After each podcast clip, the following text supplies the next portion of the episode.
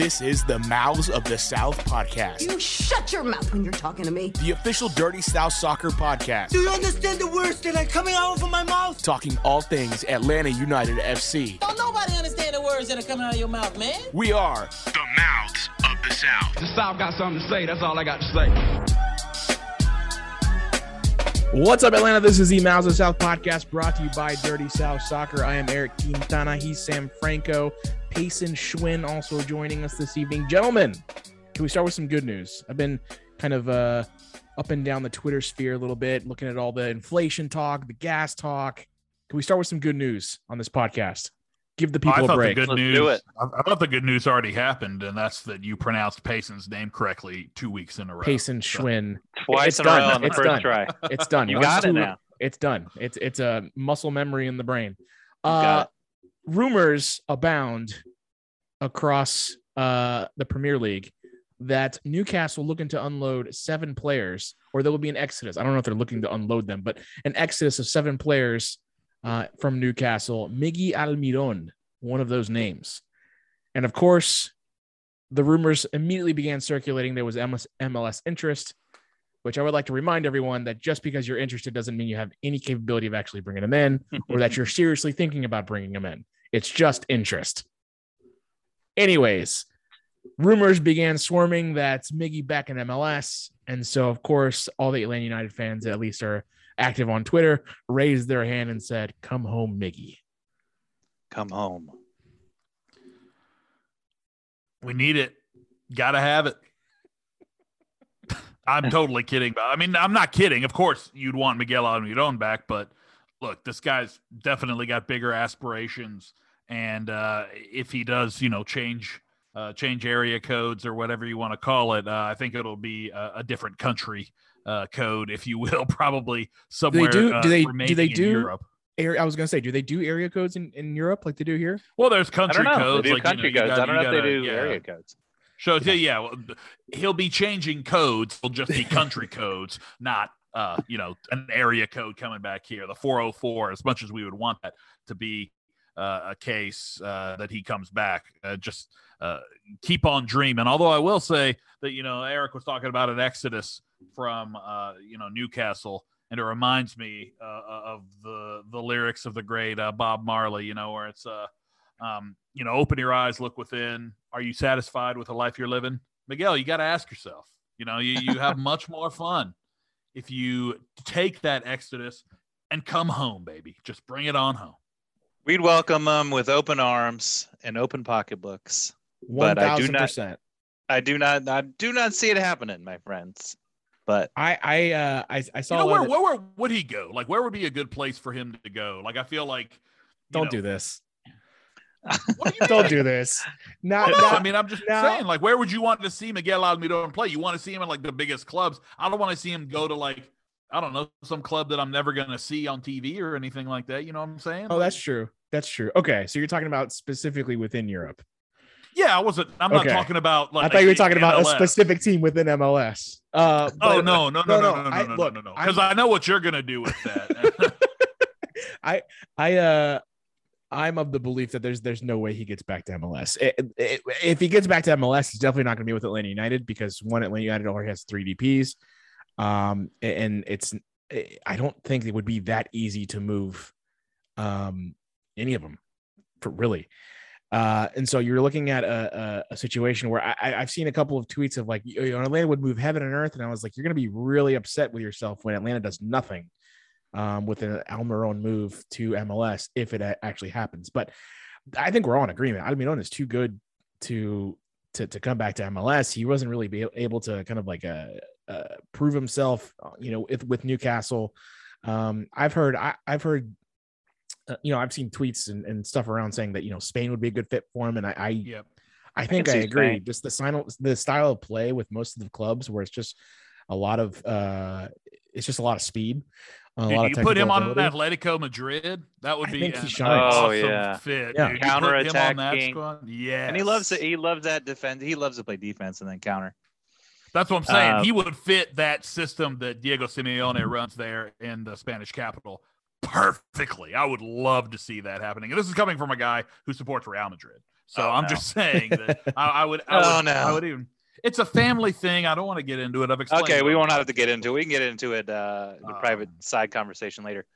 But yeah, I can see him see him there, or you know, Valencia, or any of those smaller, you know, slightly smaller Spanish clubs. I think that'd be great for him. But we'll see what happens with Miguel. But he ain't coming back here right now. He he might Yeah. come back here later in his career. You know, maybe he'll come uh, do a comeback tour to Atlanta about ten years. But That's what I'm thinking. I don't think he would come back like right now. If he had to come back to MLS right now for some reason, I don't think he would come back unless it was to Atlanta.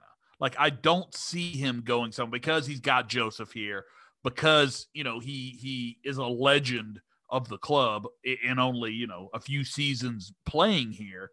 I just I don't know. Maybe maybe that's just the, the hopeless like romantic in me or Well, whatever I- I- and, and, and money talks, but I just don't think he would come here to play anywhere else. But If you know, just- somebody if- pays a you know Matthew McConaughey throws him a fat stack to come play in Austin. I think he'd probably do it. But you know, if it were just based off the good feelings, uh, one thousand percent. But money is a hell of a drug, and and you can really be swayed to do some crazy things for or things that you you know you don't you don't uh you don't expect uh for for for the sake of money. And so especially when it comes to pro athletes who you know you, you know you have people signing with rivals all the time.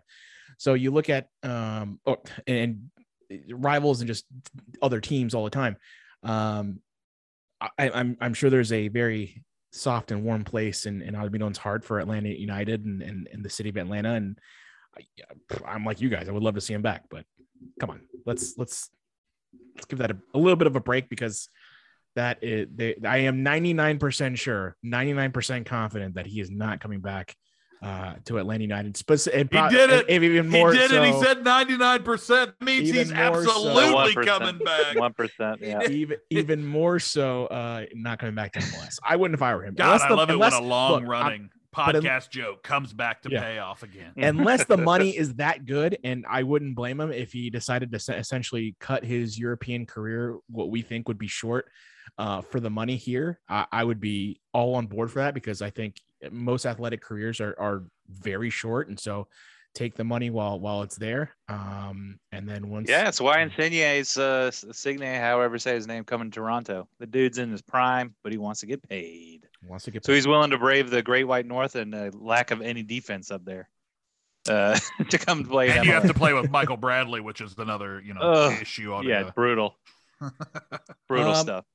so I guess uh, f- f- fun news in the sense that it had to do with Adam Budon, but uh, a little more depressing news is uh, Atlanta United's three nothing loss to the Colorado Rapids over the weekend.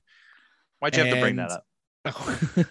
No, really quickly, the best thing about this game was that the broadcast started on a delay and like you turned onto the channel and like World Poker was on. Like that was probably the most exciting thing if Yeah, you're that an Atlanta hand- United fan. That hand was great. Uh, I I'm still upset at the whole the I- I- the the Bally Sports and the YouTube TV or, or whatever's going on in in with the Oh, so frustrating. the contract talks or if, if there are even talks going on. I'm not even sure what's going on. I'm not up to date with that, but whatever that is, I it makes me want to scream until I pull a muscle because I am so fed up with having to find a way to watch these games, bum different logins for different whatever streaming services from friends or do the free trials or whatever. I'm so ti I, I I just want the simple solution right there in front of me. And, Yeah. uh, and I The feel like the sad thing is be, you're never going to get that ever again. I was under Like, the impression, and I don't know why, but I was under the impression that this year the blackouts uh, around MLS games weren't going to apply. Uh, I guess for MLS games, or I, I don't know. I thought those had, had been there. There have been some talks about essentially voiding those. Am I wrong? Did anybody else hear that, or is it just me? I, th- I think I remember that maybe last year because of pandemic stuff. I I, I don't know though, but I'll tell I you mean, what's bottom- wrong though. Uh, is uh, having to watch with VPN and deal with the Colorado announcers and just Well, that's listen what I to was them. going say. I mean, ultimately, Oh my that's what god, you it's gotta do is torturous. Just get your VPN and just watch it that way because you know that's the only way to really get around all that stuff. Just do ESPN Plus and you know hook up the VPN. Right, but doing that, you realize how good a crew we we have here compared to some of these. I mean, the I don't know what the, and, and it's funny listening to the other homers up in uh, Denver, like just barely mentioning Atlanta United as you watch the game. It's pretty funny. Well, we were also stuck on the TV side, like with their broadcasters for the first half, like because of those technical difficulties or whatever. Oh, yeah. Like, you know, we didn't have Egan and Adu, um, you know, on that broadcast in the first half. Cause I mean, I was watching the game at Fado, so I couldn't really hear that, you know, they, they turned the broadcast on. I, I couldn't really hear it that well but I could hear it well enough to know that that wasn't Ken Egan. I was like, what's going on here? Like, who are these people? Uh, but you know, thankfully uh, they got it fixed, I guess, and, and figured out. So for the second half, uh, you got that, and that was really the only joyous thing about the second half, uh, or the first half, uh, for that matter, for Atlanta United on uh, Saturday. Just just an abysmal performance. I guess there was like, there there was a small pocket of time where Atlanta United looked like they might do well, but that really did not last long. Um, you had a goal in the 33rd minute with uh, from Diego Rubio, Jonathan Lewis, um, in the 48th, and you had the final one in the 87th to kind of seal it away. And then you, have, of course, you had the Miles Robinson red card, um, which Mm. means he's out for the next match. But here's Absolutely ridiculous. here's the Ridiculous. here's, here's the positive aspect to that is that if there's one position group where you have a little bit of depth, it's that back line. It's defensively. Um, so Miles Robinson, If missed- if Alan Franco gets his uh, S together, oh man, my goodness, that's true. that was a That's true. stinky performance. But you know, uh, but, But- George but Campbell, for- you're right, but- can slide in pretty easily there. yeah. But for the foreseeable future, we're not we're not assuming that Alan Franco is not going to start. We're just assuming this is a one. no, game Oh, he's going to thing, start. Yeah, considering especially in the latter half of, of of last season what we saw from him. Um, so not the worst. I mean, I. I would rather not Miles be out for a match, but not the worst thing in the world in terms of uh, you know setting yourself setting your team up. Um, the, the right. one And you're thing, not, and you're not playing the most dangerous team. We don't think. Well. Um, I'll, I know. I'll, I know. yeah, I'll reiterate everyone- what I said last week about Charlotte, but I know you will because he said it all last week. uh it, it's it I, I I'll, I'll just drive drive the point in again that uh the consistency is key and obviously after one game uh you couldn't you could tell certain things about certain players um after two games that have essentially canceled each other out with how bad Atlanta played in game 2 um you know it's still early enough to where you're not judging the entire season based off these two games plus you've got players coming back we'll talk about that in a second um, again, I, I'll I'll say it again. If the first five matches of the season are essentially extended, extended preseason because these are the actual matches that you can actually gauge uh, any kind of authenticity to your team um, in. So it wasn't the greatest look uh, for Atlanta United against Colorado, but um, you're hoping that they go go up against uh, a team like Charlotte this weekend and and find a way to kind of rectify the wrongs. Uh, but I, I mean, saying that you look at you look ahead at this at this weekend and think, okay, well now you got a lot of potentially a lot of new new player or yeah, we'll call them new players coming back into the lineup uh, that you'll need to kind of re re reconfigure the chemistry with, uh, you know, heading forward.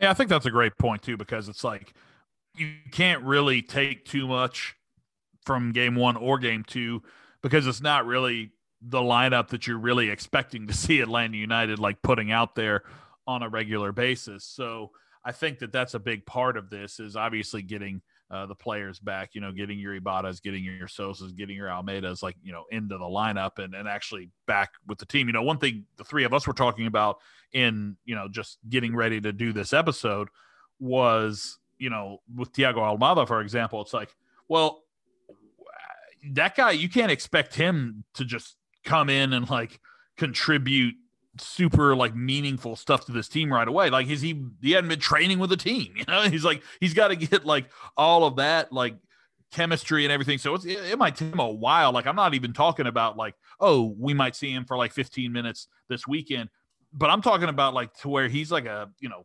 integrated member of the squad. You know, it could be like a month. I mean, you just don't know like how long that kind of thing's going to take. So you got you got to be careful putting too many hopes there.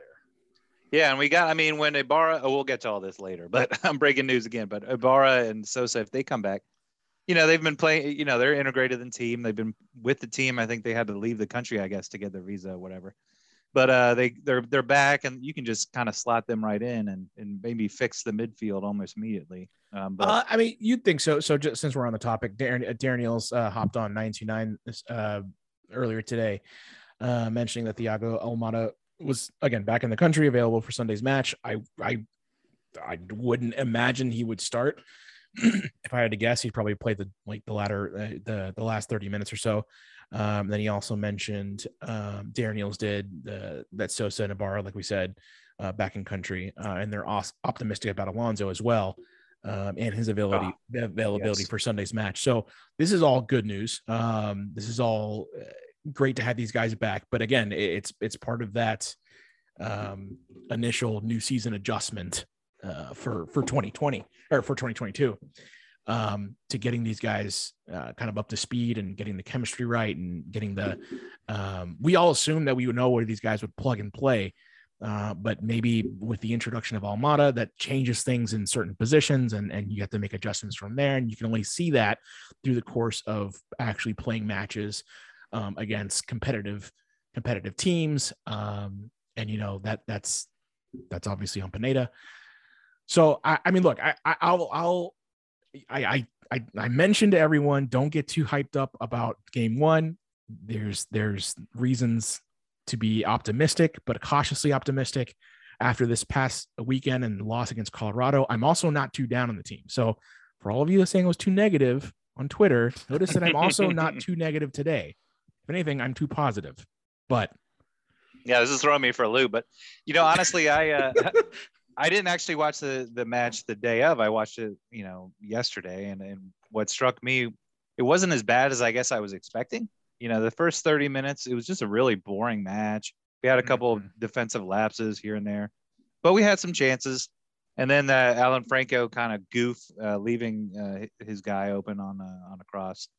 And then you know, second half it wasn't wasn't pretty, but um, with the kind of threadbare roster you had going in there, it wasn't that horrible. And then things kind of fell off. You know, the wheels came off when Miles got a red card at the very end. But um, you know, I think And that was I- one of those throwaway road games. You know what I mean? I do want to talk about that red card though, just for a second, because that was like in really bad. Like I was trying to think of the right word to put out there and, and not, you know, say something that I would regret, but just, you know, insanely bad from the official to, to make that challenge be a second ah. yellow card offense. That wasn't like th- that was debatable whether I would give a yellow card as a first offense, like for that one. But as the second offense that gets you your second yellow and a red card, that was an asinine call from that official. Yeah, It's late like, in the game with two, two nothing. hardly did anything. Yeah, it wasn't. It It wasn't was a you foul know- for sure, but that's it. yeah, it was a foul. There was no foul play. He wasn't trying to go in too hard or injure the guy. I mean, it was it was a foul. Just laughable, laughable that that's a card. But this is what we've come to expect from you know PRO and uh, the the MLS officials. And uh, you know, mad shout out to Howard Webb. Well, can I get uh, negative for a second? And and I think you guys can uh, chime in. But you know, I think we want to mention too that Josef missed maybe a couple chances, and we got Oh, a yeah. question. In, He we was got a slow question for in. sure on some. Yeah, we got a question in from Kevin from Charlotte. What's up, Kip? He's from Charlotte. He's putting that out there uh, this week, which is crazy to me. But Yeah, Kevin, he's an Atlanta fan, but he's I know, I know, but he's just don't shout out Charlotte. Kevin, come on. Uh, he asks, "Is the old Josef officially gone now?" Oh, that's a great Dun, dun, question. I, dun. I, I hate this question because it's going to make me sound like the, the it's just going to on par with Oh, everything go, else go, that- baby. It- it- no, it's actually like. something that I think all of us have want to speak on at some point, like because the first two games you have kind of seen it. Obviously, the first game, Atlanta United scored three goals on a counter. You can almost call that lucky in a sense because the transitions broke so well for Atlanta in that game, and obviously the Dom Dwyer goal just kind of blew your mind. But you look at Josef and how he looked in game one, how he looked in game two. There was one really clear chance that he should have buried against Colorado. And he just was like a step slow to the ball, you know, got caught up in his feet or whatever. But, you know, 2018 Josef hammers that into the net and is smoking the fake cigarette while taunting the other team's goalie or something. Like, you know, that's exactly what happens there. So, th- through two games, I am a little concerned in terms of Josef's like just quick strike, pounce striker ability to slot home those chances that you know all the great strikers have. You know the that just that killer instinct in the box to what whenever that ball comes your way, you're putting it in the net. I don't know if it's just because he's a little bit slower and has a is a step slower because of the knee injury, but I, I just don't know if we're ever going to see that again. And and I will say it's not necessarily the worst thing in the world because if you do get what you get, what you got in game one from him, the the the, uh, the assist guy, you know, the guy that can set other guys up while not necessarily having to be the guy that scores all the goals, then Atlanta United could probably be okay, especially if they're able to find goals from other sources. But just, just it, it is sad to see because you know Josef was one of the most clinical finishers this league has ever seen, and if he is a step slower, if he is just a little bit less sharp in the box when it comes to pouncing on those chances, yeah, that's sad because I mean he was obviously one of the best we've ever seen do it in this league. So bummer if that is the case, and I am starting to lean that way and think that way and I would love for him to prove me wrong. And I think he can. I think, you know, any good striker, you give them a few chances, they bury them, they you get on a roll, you get in that that finisher's, you know, sweet spot and you can absolutely turn it around. So I'm not burying Josef the the almighty goal scorer by any means here, but maybe some signs that father time is starting to catch up a little bit. And and it's sad if that's the case. I do uh I, I'm very much in agreement with you on on a lot of that stuff, but I I do wonder if maybe there's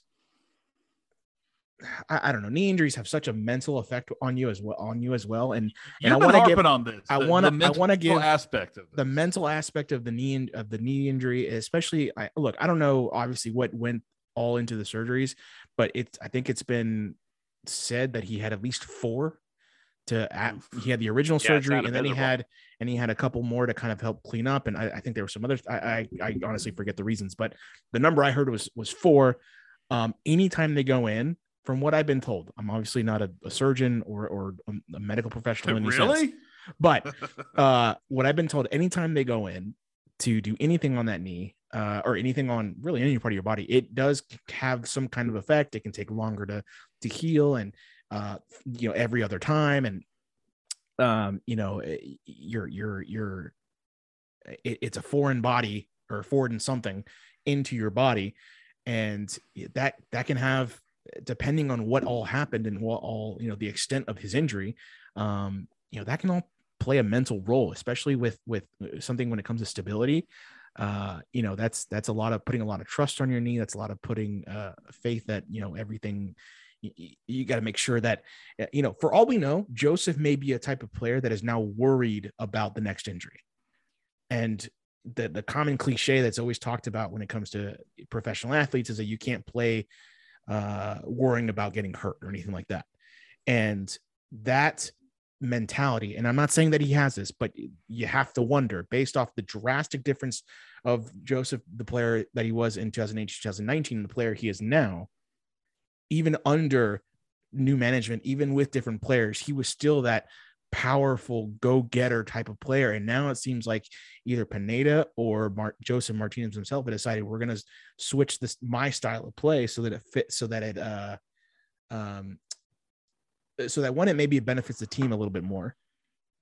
Um and two might help me men- might help me as as the player not be putting those I, I guess vulnerable positions. I don't know. Like I, it, it, I would love to uh, have someone kind of talk me through, like, or be able to question someone who might be better knowledgeable than I than I am.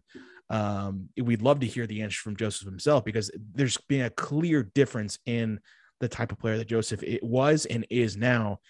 Um, I, I do want to give him the benefit of like a full season, not having to, you know, fully recovered, uh, you know, uh, uh back to train, like basically uh, you know Josef 2.0, if you will. I want to give him the, the benefit of the full season to see what he does over the course of you know the length of the season, not just two matches where we've seen him, you know, where we've seen the entire team struggle in one, and then him put two assists and do well uh, in that regard in the first. So I, I, I'm not, you know, definitely not writing him off now, but it is. I am curious that, uh, or, or does make me wonder.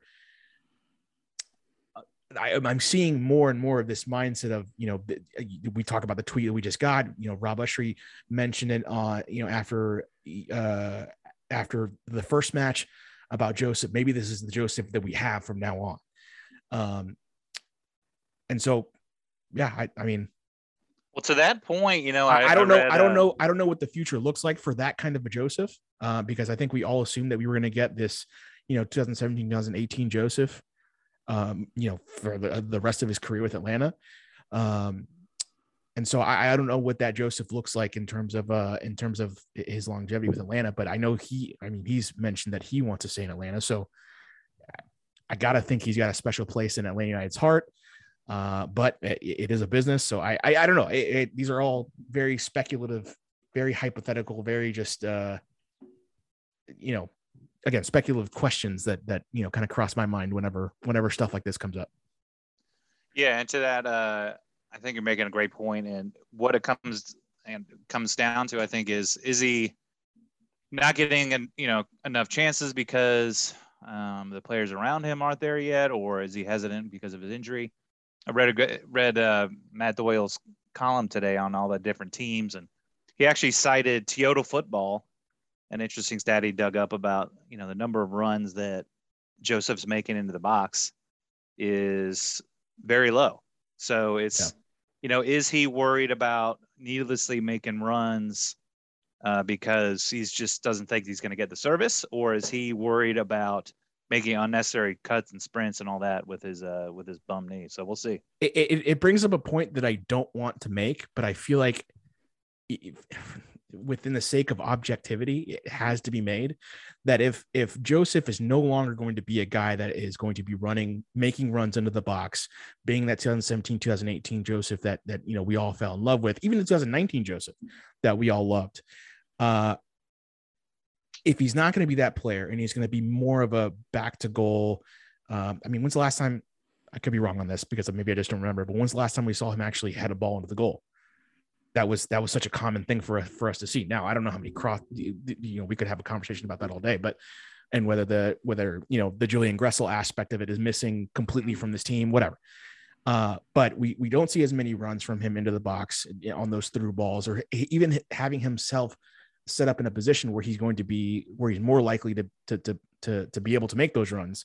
Um, nor do we have uh, as many crosses going into to the to the likes of 2017 2018 so if we have a josef that is you know more back to goal more assist uh, assister assister um more of the josef we've seen in the last two matches and to an extent the latter half of last year is josef the the right uh player essentially for the system for the setup that atlanta united has right now and it's not a question i want to ask because I, I like everyone else, I love Josef Martinez. I love what he was, you know, for for this city. I love what he is for this city. But he's not the same player. You know what that yet. makes me think of? At least you know what not that yet. makes me think of? Well, that makes me think, and it makes me go back and want to appreciate just how damn good Tata Martino was at constructing the initial Atlanta Yeah, United sure. roster because they built an entire team around Josef Martinez's ability to just pounce in the box. You know, they had Gressel hitting him with the crosses. They had Almiron getting the ball to him in transition. They had the absolute perfect team built around a number nine, a pure number nine that Josef was playing. And it just shows how hard it is to build a team that can be that successful. I mean, Atlanta, I mean, Atlanta United did it as an expansion team. Like that's how crazy that was, and just how damn good an eye for talent Tata Martino had, and not just talent, but an eye for players that would fit together. Like it's almost like that just impossible puzzle that not many people can put together, but somebody comes in and just boom, boom, boom, and it's done. And that's what Tata Martino did. So obviously part of this that we're talking about is with Josef and his, you know, recovery from injuries and getting older. But I also think part of it is that just, you know, chess game of putting the right pieces in the right spots to get to that ultimate goal. And I, I think that, you know, we've seen Carlos Bocanegra, you know, kind of take more of a expanded role in trying to build that. And now we've got Gonzalo Pineda in there, and, and it's going to be interesting to see how Atlanta United continues to try to build that squad. And if they take a lot of that focal point away from Josef in terms of like, well, we can't really, and it seems like they did that in the first couple games, but it's like, I can they can they they can't build around Josef anymore, so they have to be like, well, Josef is part of something else that we have to try to like build around, and maybe And- that's and- what and- we have to see going forward. Pineda, and this is Mm. why I'm I'm fully willing to. I mean, I, I'm not written off Josef in any by any means, No. uh, because he's still a fantastic player. Um, but it, it does it does uh, make the the comments from Pineda early in this or well before the season, I guess, um, or that I guess I heard before uh, before Sporting KC that you know he, he was saying we can't rely just on Josef. You got to find ways to score outside of just Josef. Now you saw excellent examples of that uh in in, in match one but obviously Araujo goes down and so who knows how long he's out um but you had you do have other guys coming in but if he's if he's the guy on the team whose job is to score you want him to score. You want him to to and i'm speaking generally about that position. You want that player to be the type of player that josef was in 2017 2018 um i i fully gonna you know he deserves and and for sure has worked for the the benefit of it getting this full year to see what it what it is. But if he's not at the end of this year if if we're talking about Josef Martinez that has played more with the back with the back to goal he's had more assists than goals then you're talking about a different player that isn't Josef Martinez that that's not his strong suit at least right now at least from what we've And seen quite frankly, probably isn't worth what he's getting paid. he's not that Mm. he he hasn't proven that he's that player uh you know in the in the years that he's been with Atlanta United so far can he be that player probably but i you know we need to see it first and so again if he's not going to score in the ways that he was in the ways that would in, in a way that would live up to his contract or at least be acceptable to his contract then you know it's it's it, you know you, you you have to ask yourself at the end of this season at the end of the next season you know is this the kind of is this the guy that that we need in this position given the, the players that we have around him And that's the key Yeah, because he- Joe and- take on a new role. He can absolutely take on a new role. But Yeah, but he needs. Uh, if you're gonna if you're gonna pay him the amount of money you're paying him, that's got to be for goals. That and, and especially in MLS, like you know, your goal scorers are going to be the guys that make the most money, and that money has to go towards someone that's contributing more than just you know being a part of the cog and the wheel, so to speak.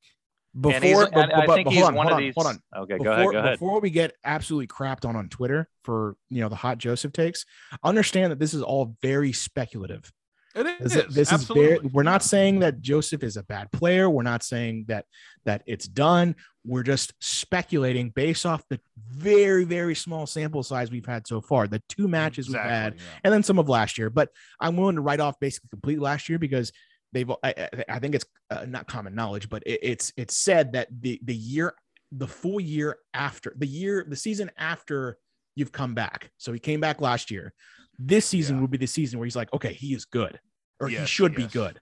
So this is why I'm like, I you know, I have no problem, whatever this season brings, uh, going through everything with Josef because uh, you know this is the season that he should be good to go. That we should have the old Josef back uh, to whatever ex- you know.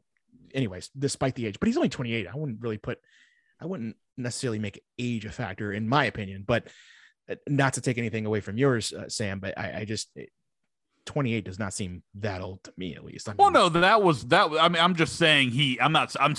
All I'm saying there is that you know, time's arrow neither goes backwards or stands Sure, still. I got. It Yeah, only yeah. marches forward. So that's all I'm saying there is that you know, eventually, yeah, he's he's getting older. He's not getting younger. I'm not saying he's old, and I'm also not saying, yeah, I, I do want to walk back a little bit, not walk back, but I do want to say, yeah, a lot of this, like you just said, speculative, and also, you know, that guy's my king. So I'm not trying to disparage the king in any way, shape, or form. It's Yeah, I'm- just I'm feeling- yeah, I'm you feeling got to start thinking about the uncomfortable. future. I'm feeling very uncomfortable and dirty even discussing. yeah. See, like I, the, w- welcome, But no, welcome, but- welcome but to the for Mouths of real. the South, Payson. yeah, I know. But, but he's still my king. But yeah, I mean, with it's hard to judge him without uh, you know, with uh, Araujo out, with Almada not there. I think he's a he's Great the kind point. of player he can't take over a game by himself, you know, and do a Neymar and just But, score but see, out of nowhere. but see, but see, he could in the past. 2019 was that. I don't know. I mean, I think he need he needed people to take a little bit of attention off the center back, and then he was, you know, gets that I- into space. Look, I, I and and service. This is, I'm this with is- Payson here. He needs service. the service. as I well, agree. yeah. This is the this is the crap that I got in 2019 or for the 2019 season when I specifically mentioned that when Almirón left and Gressel was gone, all of a sudden Josef Martinez wasn't the same player anymore. And then you look at the statistics and those numbers are they're consistent from 2017, 2018, 2000, uh, 2000, uh, 2019. And I got crapped on for that 2019 take. So he did it without he has been able to do it by himself, at least to, to some extent in 2019 in the past. So That's a good point. Had I mean, the he has ability. put this team on his back and dragged them through Yeah. bad spells before. true, that that's true. absolutely has been. but I'm not sure this version of Josef can do that. But we'll see. I mean, we'll have to wait I- and see. I, It's I two, don't, day, two games in again, yeah, guys. I agree. We don't have to talk about this anymore, but because it does make me it does make me kind of sad. And then and then and then of course you'll have the people who are more than willing to comment on Twitter and, and stuff like that, just absolutely lambast us for uh for for the take. But I don't think it's that crazy of a take. Look, if Rob Leave Usher- Eric alone, Twitter. Rob- Leave him Rob- alone. if Rob Usry is making uh not the same but similar comments about who Josef is now versus who he was, it, to me, this means this this these thoughts occurred much earlier than when the, we first were first seeing him in writing. So Mm.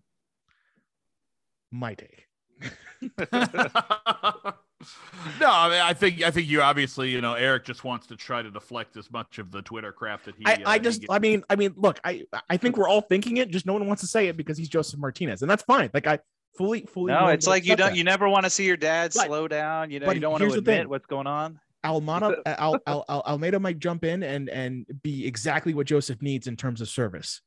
I think he Might might. get I I mean, hope Sosa- to God. You might get And Sosa, Araujo coming back. you Sosa know? Araujo come back. and Moreno once he's with the, the starting eleven, maybe he's the guy that the combination of all these guys finally it, it, it breaks through for Josef in that sense. You know, I and I hope that's what happens because watching uh, watching Josef now essentially play uh, with, with play more with his back to goal, being forced to essentially dribble around players when that never used to be his thing. I mean, Yeah. get me don't get me wrong. One v one going to goal, he was fantastic, but he never was a guy that like took the ball, dribbled around a couple players, found it, found an opening, and then took a strike. He was always a guy that was running on the ball, generally running on Receiving. running, running Yeah, onto the ball. and just pounded it Uh, first time. Yeah. yeah, and uh, again, he, he uh, uh, uh, routinely would take guys one guy on.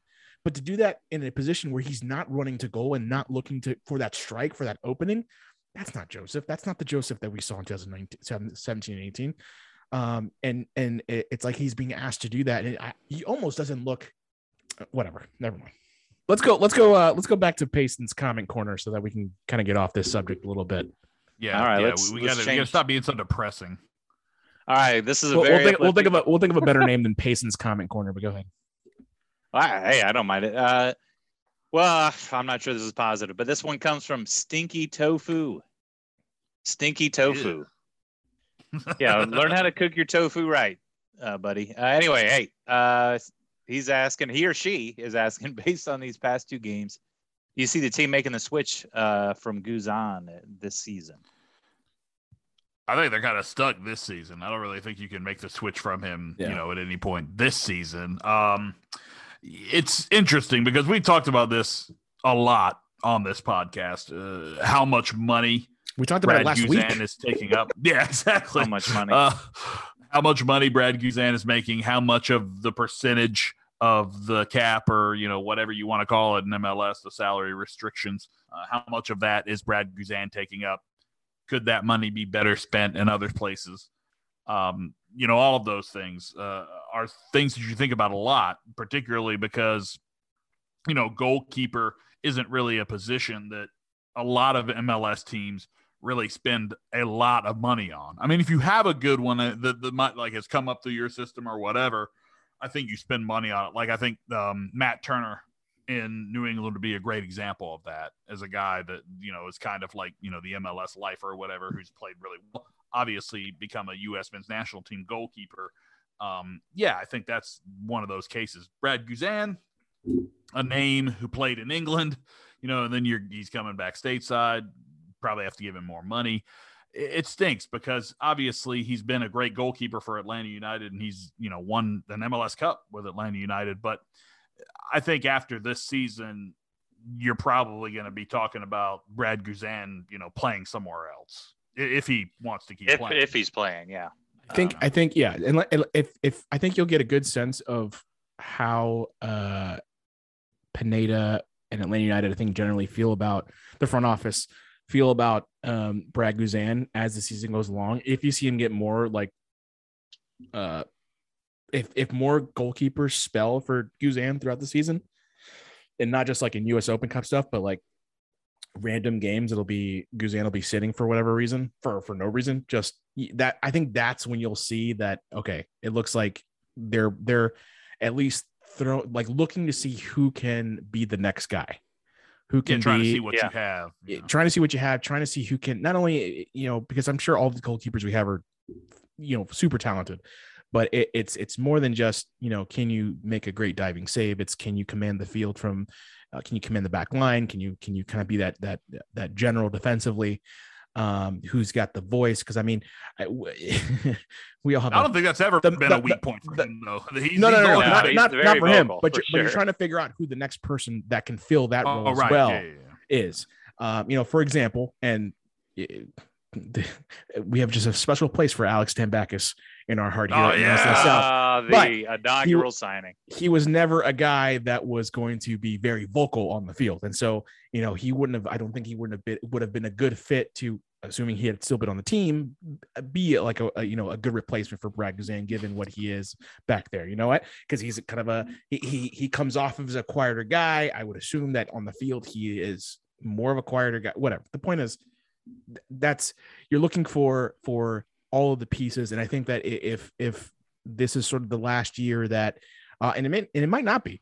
Uh, but if this is the last year that Guzan is going to be starting for Atlanta United, I think you might see, and I don't, I don't even know for sure, but you might see more spells where uh, Guzan is is is on the bench, um, and, and is replaced by someone who who is is a potential. I forget the names that we've got behind Guzan, but the the, and we're not talking about Shuttlesworth. We're not talking about him. We're talking about the guys behind Shuttleworth. Uh, just to see what you know what what is next. Shuttleworth, I if he doesn't play this entire season and just collects a paycheck, cool. The Best, entire job, best life, job in pro sports is backup goalkeeper, by the way. the entire life of the Mouths of the South podcast just flashed before my eyes when the name Alex Tambakis, Alex came Tambakis. up. Like we used to like speculate. Like obviously when we first started this podcast, You we got signed invited to his wedding. We're like, yeah, we're like, In Greece. You're like- kidding me. We're like In no, he's Greece, we got invited He's to his wedding in Greece. That's Who was the guy? Who was the guy that was brokering this? There was like number one Alex Tambakis fan on Twitter would like get in our mentions all the time. What Oh my gosh, I forget his name, remember? but I, I But, remember who you're talking yeah, about, but I forget his name. Yeah, he And was he like was like the he one was that like brokered all of this. he he was he was Alex Tambakis' is number one fan, and anytime we were critical about Guzan, Alex Tambakis would have done it this way, and this is why Alex Tambakis should be starting. I was like, what? This is when Alex Tambakis is like on the Charleston battery, like not even Yeah. on like Atlanta United because we had like sent him there or whatever. I But think- man, that that took me back for sure. Out the Alex Tambakis days where we're like on this podcast speculating. Yeah, we totally think Alex Tambakis could be the starting keeper for Atlanta United because we had no idea. You know, we're just like, sure, why not? And then obviously that did not end up coming to pass. But man, that took me back. The Alex Tambakis days. I tell you what took me back. I just remembered Rocco, the hero for that. What you know, the one game. Oh yeah. What- Rocco ah, Rios. It was it was way. it was what, what a man. it was it was Brad got it was Brad got a red card, and then did, did Alex get a red card after that, or what? what how did that work? I forgot how he wound up in there. Maybe someone was hurt. I forget how he got in there. But damn, was he a hero? Yes. And Oh no, this was this was more recently. I'm thinking about a different a different thing. No, we're talking. Yeah, we're talking about the guy who came in. Uh, this was uh, was it in the uh, Concacaf Champions League, I believe. I it was either that or Open. Cup. I can't remember. We're, we're, we're historians of the game here. It was uh, CCL. Yeah. was it And he was the, he was the hero. And but the guy was, I mean, clearly not going to be historians of starting game. material. Rocco but, uh, Rios no, it- Novo, man.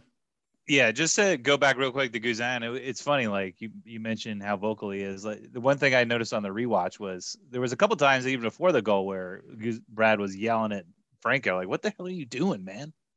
Yeah. And uh, it was not then I- Franco's best performance. no, not not. But and then you see the negative side because on his age, and and he's maybe not as good as he I- used but to I- be. He, I- he's despite- not picking balls out of the air that are coming in. So, So the- you know, I despite think this this- might be his last year. despite all that, I don't think he's a bad goalkeeper even now. Like, No, and, he's not and, bad. And, and and when I say that is like it's I'm not saying even if you were to stay on for another year, Atlanta United as the team, the season would be fine. Like it's not like it, he could probably stay on a couple like two, three more years.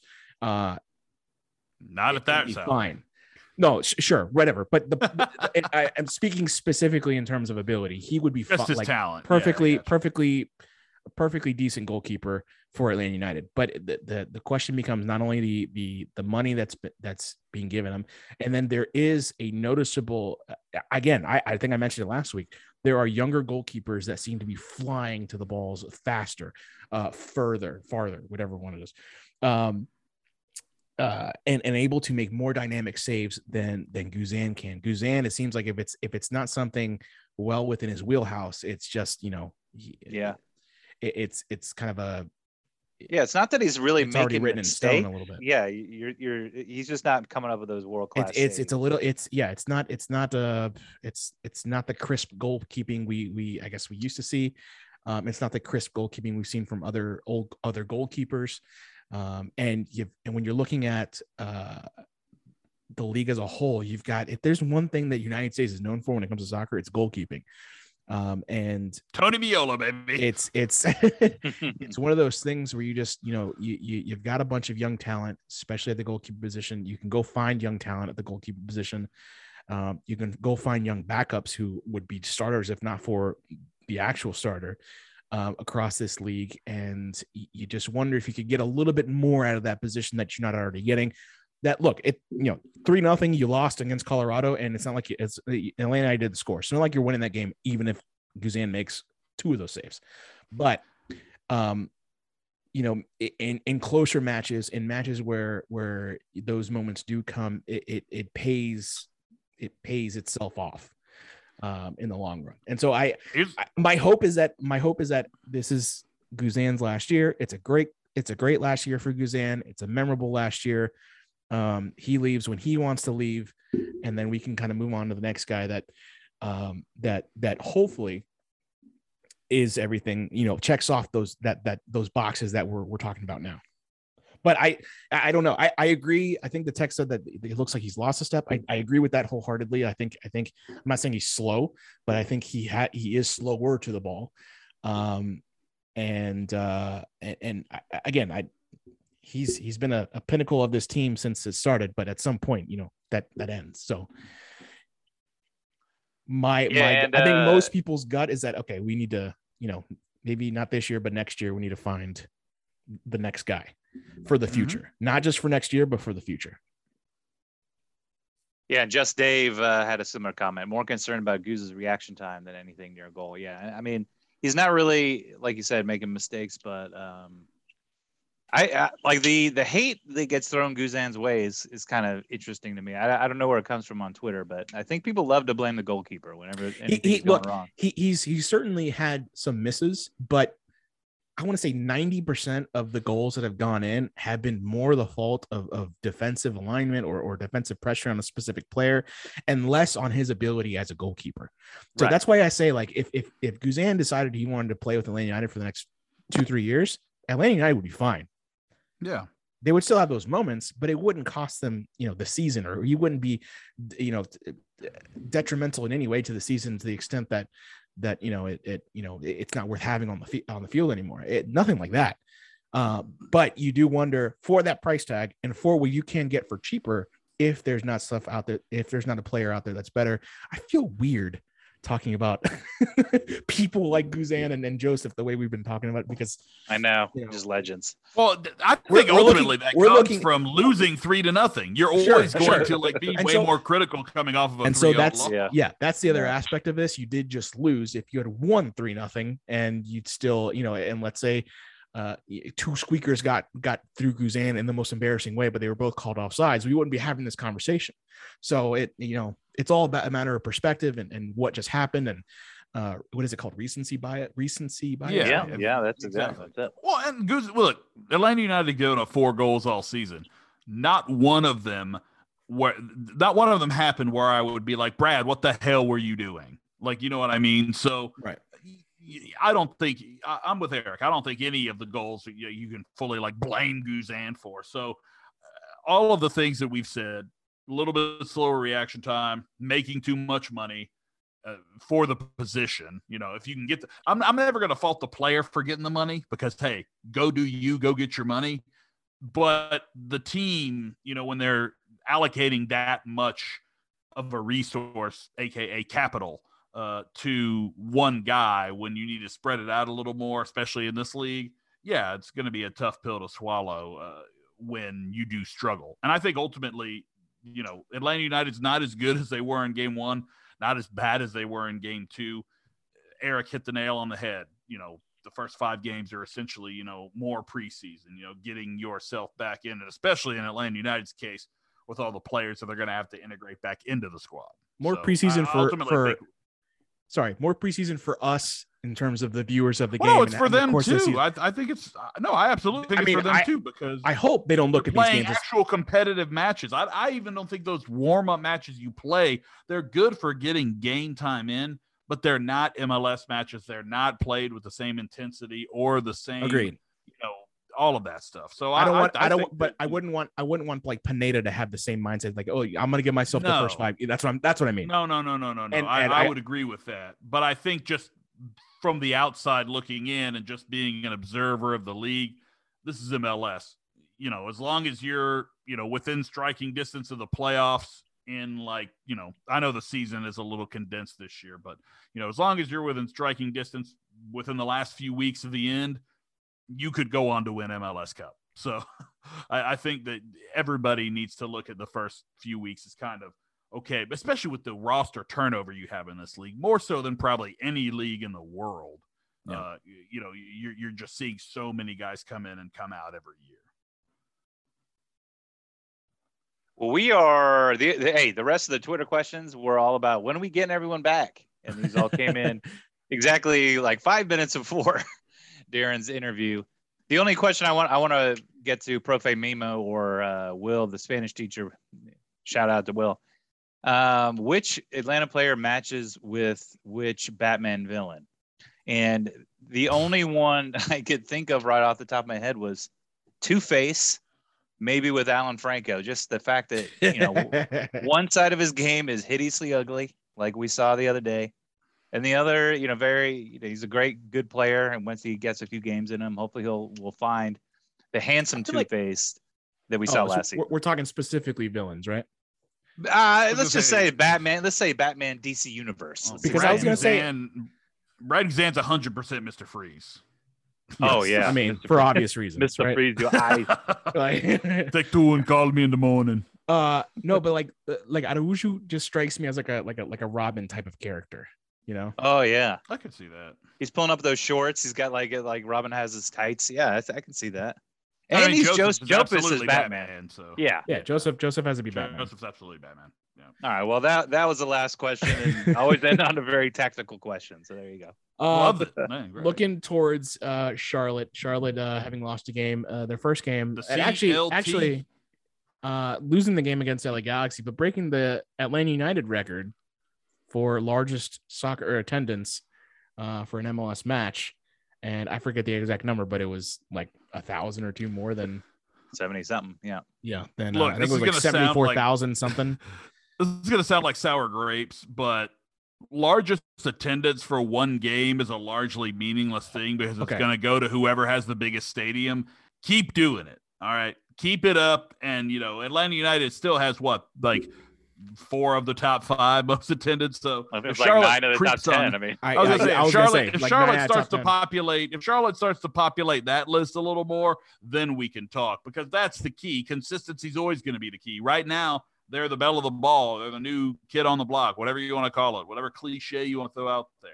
Well, But look, they, this is they're, they've got to win. They've got to win, or else fans are not going to be interested. They're two games in Yeah. and uh already broken one record so you know that the the the spirit for for charlotte fc Oh, the- they're the- hyped. that fan base it's there whether it's consistent or not it's the same conversation they had here with atlanta across mls as to whether they could hold it and um i think they've proven atlanta united fans have proven that um to the extent that you know we've had full stadiums and stuff like that um and even when not full stadiums just the fact that we have 35,000 plus and a 45,000 seat half open stadium or whatever that's that's impressive in itself um this team in charlotte it- it's yes they're new uh yes they have yet to score a goal but don't put it past atlanta don't put it past that this match against atlanta is the first is the first time they get a goal because uh Atlanta team- ain't going to have miles. That's going to be big. they're they're not gonna have miles. Yeah. I, I again I reiterate that I think the back line is probably I mean is where we have the most depth and it's probably where we have the most stability among that depth where you know George Campbell can step in and just automatically like like nothing's changed almost. Uh, we obviously Well, want except Miles. you're getting uh, not as good of a player. Yeah. Well, you obviously want Miles, but at least in terms of uh, his ability, you have confidence in George Campbell. Um, now he's still young; he's still trying to earn, you know, his, you know, more playing time, um, trying to become the next Miles, if you will, or become, you know, the George Campbell version of Miles. But uh, so you may see some some young mistakes there, but you know he has that that kind of ability um, defensively to to kind of step in for Miles in the situation like this. Uh, Charlotte's not as bad of a team as as No. the score lines would indicate. Um, they are they want to play with you. So I, I have a feeling that Atlanta United is going to have some space to run in. I don't think that uh, Charlotte's going to pull a Colorado and just kind of sit back and and, and counter. Um, because the one thing that I've seen the two games that I watched Charlotte FC is that they want to play. They want to move the ball. They want to get upfield. They don't just want to sit back and wait for you to make a mistake and counter on you. That does not seem to be the mo of of uh, of Charlotte at least early in the season. Now, what that means against Atlanta United, I don't know because um, many teams have decided that they're going to spend the, the whole season kind of figuring out exactly how they want to play and then you know move the ball forward and, and play with these teams and they get to Atlanta it's like well Atlanta can't play with you know low block so let's just do that. Um, and they find themselves you know zero zero into the last minute and either get a point out of it or you know find a last minute goal. Anyways the point is um, this is a good test for Atlanta given the new guys that are coming in given um, the the the hopefully what I think we'll see um, is more of the same in terms of starting 11 maybe it maybe Moreno gets a, a start. I don't think the changes are going to be drastic other than Miles being out and uh, and maybe Moreno starting but then it's later in the matches when you see the subs being ins- uh, instituted what that turns this team into. That's what I'm that's what I'm most interested in um, outside of getting the win. Of course I'm interested to see when and how uh, the new faces get implemented and how they get implemented Yeah, I, I would agree with that. I, I think that you look at what's going to come in front of you on Sunday. It's a team that is obviously still very new at this, still very new at playing amongst each other. So I think for Atlanta United, and I think any team that plays Charlotte right now, it's you, you know you don't know a whole lot of their tendencies. You don't know a whole lot of what they want to do, other than really the two games of film you have on them. So it's not so much about focusing on things, I think, from Charlotte's perspective. I think it's Atlanta United getting back to doing what they do well and really just trying to boss a game. I think that's what you want to see if you're an Atlanta United fan is you didn't really see it in game one because Kansas City was on the ball more. They had more of the possession, and Atlanta United took great advantage of their counterattacks and their transition. Game two, you played a sloppy defensive game and you weren't near as sharp as you needed to be converting the chances that you had or else that could have been a you know not a completely different game because I don't think Atlanta looked good enough for long enough spells to win the game but you could have put some goals on the board and maybe made it a little different. So I think from Atlanta United's perspective this is a game to look for to really see if Gonzalo Pineda has this team playing the way he wants them to play because you should go out there, you should win, you're at home, You're against a very inexperienced team. And quite frankly, I think this is the kind of game where a Josef Martinez can shine. In fact, I'm just going to say it. Josef's putting one in against Charlotte. All right, on he's Sunday, back. All right. We're breaking the duck.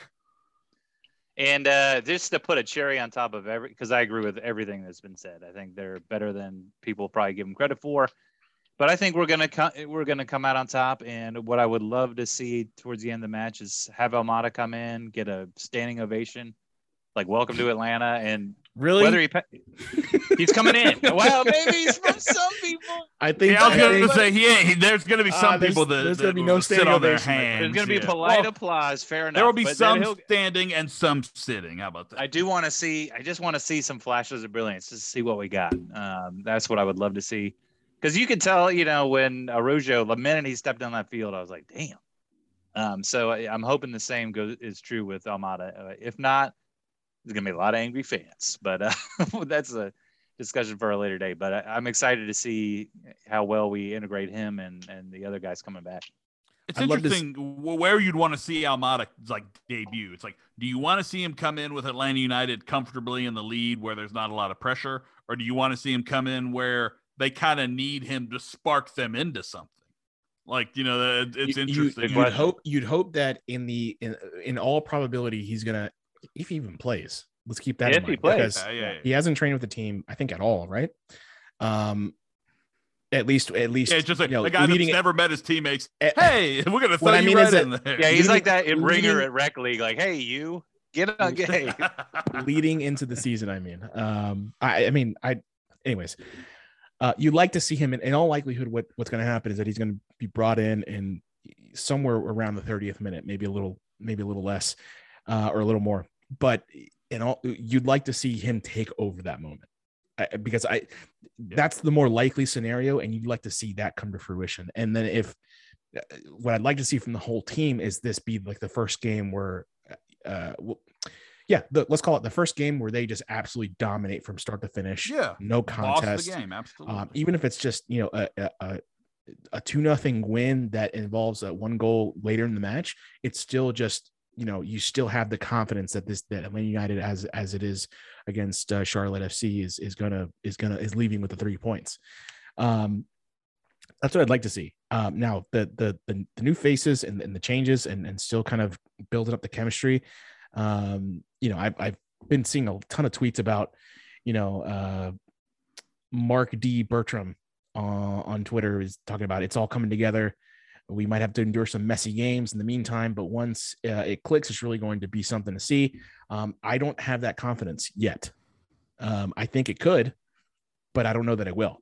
Um, I, I'm I need it. It's one of those things where I just got to see it to believe it first. And um, I think the team ha- fully has the ability. It's what I want to see. Uh, but uh, you, you know, it's it's I need it all to come together visually for me before I have that level of confidence to tweet that out.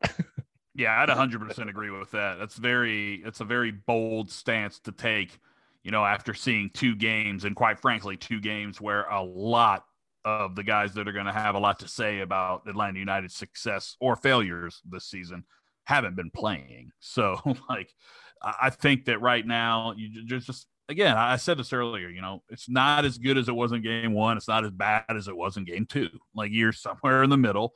And hopefully as eric just said this is the type of game where you can really show what atlanta united is going to be in terms of when they're successful and really kind of take the air out of this game from charlotte's perspective very early on well, hopefully Colorado was the outlier in this entire season. yeah exactly And and and and you're talking about a, a team that is, you know, doing fantastic. Uh, hopefully, but uh, we'll see. I, I'm I'm very curious to see how this game goes. Um, specifically because it's against an expansion team. It's a new team. They've got a couple games under them, and um, this is a perfect opportunity for um, you know a team that's been around, a team that even if they have if this group hasn't been together, they are all MLSers, and they've all they all understand what expansion teams uh, what that means, um, how difficult it is to build that chemistry. You know, forget the chemistry that Wayne United is trying to build with this players, but uh, the chemistry that that uh, Charlotte is trying to build with this players. That's a whole different ball game that we went through in 2017. So, knowing that going in, go in, good teams take advantage of these moments. Good teams um, find ways to to to win, uh, and and good teams dominate these kind of games. Um, so MLS is a parity league, and and there's crazy things that happen in MLS, but this is these are matches that Atlanta United should go in if they are a good team. Uh, and I won't judge them fully based off this game, but if the players, if the the the players that we're looking at in game two and game uh, game one and game two are good player, if if the, the collective is a good team, they're going to take it to Charlotte, and we're going to see good things happen. And I hope that's what happens. What are we calling this game, by the way? What, what are we calling? I don't know. Is it a The rivalry? Sweet tea cub, the Bojangles brawl, the our chicken is better than your chicken cup. like, that's- Here- here's I mean, the it's thing. got to be a rivalry with with Nashville moving to the West, but I, it just I mean, doesn't ca- feel I- like that quite yet. But I, I kind of like the uh, is Pepsi okay cup. The thing is, you is that within, within within the within the within the within the players, it doesn't feel like even Orlando's a rival anymore. I think COVID took a lot of out of out of that that that massive break with COVID. The fire, the fire isn't there. it wasn't as much there as it yeah, was. as You're it was right. when Yeah. Orlando got the first couple of wins. I believe it was it was during COVID. Maybe that's and our so- perspective because Orlando Well, started winning sure, games, so we're like, sure. yeah, it's Yeah, not yeah, that big sure. of a Yeah. But but I think I think with it was a it was uh fanless stands for the first two Orlando wins. That's and I think Yeah. not having those those fans in the stands to kind of energize the players and energize that atmosphere, even though we were we were losing in those moments, it didn't sting as bad. And we were so bad in that in that whatever tournament that was that I think everyone just put their hands up and be like, bubble. yeah, we don't care. We don't care. You won because we're awful. Did you see that? it was Like, very think- very creatively named. MLS is back. there you go. Hashtag MLS is back. But All I right. think I think that rivalry will come back just to tie this up. But once, yeah, fans are in the stands, and Orlando is pretty good. So we do have the Dom I- Dwyer element here. We do have the Dom and Dwyer Dom Dwyer coming on to score against his old team and and kissing the, the Atlanta United badge as he does. so. Oh, that'd be great. would be awesome. We need to Uh, plan a podcast trip down to an Orlando road game and really get into some some crap with the boys from the mainland. I, I don't really want to fight. Uh, Throw bottles. You guys, you guys Throw do that. bottles at people. Uh, all right. Yeah, any actually, let's not talk about fighting when it comes to soccer Oh, because that yeah, mess yeah, that bad- happened bad down news, in bad Mexico was was just awful. Um, any final thoughts about uh, this weekend? Um, that match tomorrow. I'm sorry, tomorrow. Uh, that match on Sunday, March 13th, 4:30 on the PM. Any final thoughts, boys? Yeah, I mean, I, I think that you know Atlanta United is a team that is in a, a weird spot right now. If you're from your you know the fans' perspective, especially if you're a little bit more of a casual fan and you're like, well, they look so good in game one and they look so bad in game two. Like, well, what gives? You know, well, that's what we're here to try to you know tell you and and, and break it down to where yeah, I mean, this team is as I've said, as, as we've all said, somewhere in the middle of what we've seen so far and you just hope that you know they come out and look really really just not just mm-hmm. good but really dominant and can really control a game against the team. And i think that is what gonzalo pineda wants to see because you know he's he said it. He doesn't want this team to be you know what they've been in the past in terms of like really just taking advantage of transition and counterattacking because as successful as Tata Martino was running that, it is a very live by the sword, die by the sword type of, of, of way of, of doing your business. So I think Atlanta United coming out, dominating possession, not allowing Charlotte to get any sort of momentum going forward. Those are the things you want to see because you're going to need to do that against teams. You can't play one way, you can't play two ways. You got to play a bunch of different ways. And I think Atlanta United being able to control a game is something that we really want to see because we haven't seen it yet. And I just want to see, you know, the narrative of breaking Atlanta's record. You know, are these the new boys on the block? I would love just to beat that down and have a rude awakening. knock them down Charlotte. a peg. It's Rude- not a and so all the na- narratives are like, well, well, you know, they've still got a long way to go. Atlanta's still top dog. So It's that's what I'm hoping for. Atlanta United wasn't super savvy and made this a full stadium. Or did they? No, I don't believe so. I don't think so. No, either. I I mean I don't think they would do that after doing it in the first game. They usually don't do it like back Oh, to that's that true. game. That's true. That's true. You're right. Um, would have been creative after they broke the record that Atlanta breaks the record right you know, whatever. Point Let's is, open it up. Yeah. that I don't think cool. it's possible because I mean, even when we had standing room only for MLS Cup final, they could only get seventy three thousand. We got to break some fire codes. Yeah. you can. You yeah, can, you'd have to figure something out. look. Darren Eales knows people. I'm sure he could. he could figure it out. He could figure it out. You just op- open the roof and have people stand around the top of the roof. Look, look all Okay, I'm saying, all I'm saying, all I'm saying is that some of these, some of these very high capat or high attended uh, games that we've seen in the past, some of those numbers, uh, there's a there's a certain there's a certain level of authenticity that might be, you know, we might have skirted the truth a little bit. That's all I'm saying is that maybe you, uh, you know, uh, slide someone a 20 and see what you can do in terms of the numbers, mix some numbers around, and they're the same numbers. They're just, you know, different places. And, you know, 76,000. Wow. That's amazing, Atlanta. Good If job. anyone could do it, it's Darren. So we'll, Hey, we're calling it hey, on commission, hey, Commissioner Garber, I've got a nice Andrew Jackson here for you. There you go. There wink, you go. wink. That'll do it. I got All my right. friends Abe Lincoln and Andrew Jackson here for you. We will be back next week to talk about uh, Atlanta's, Atlanta United's match against Charlotte FC. Uh, until then, we'll see you later, Atlanta.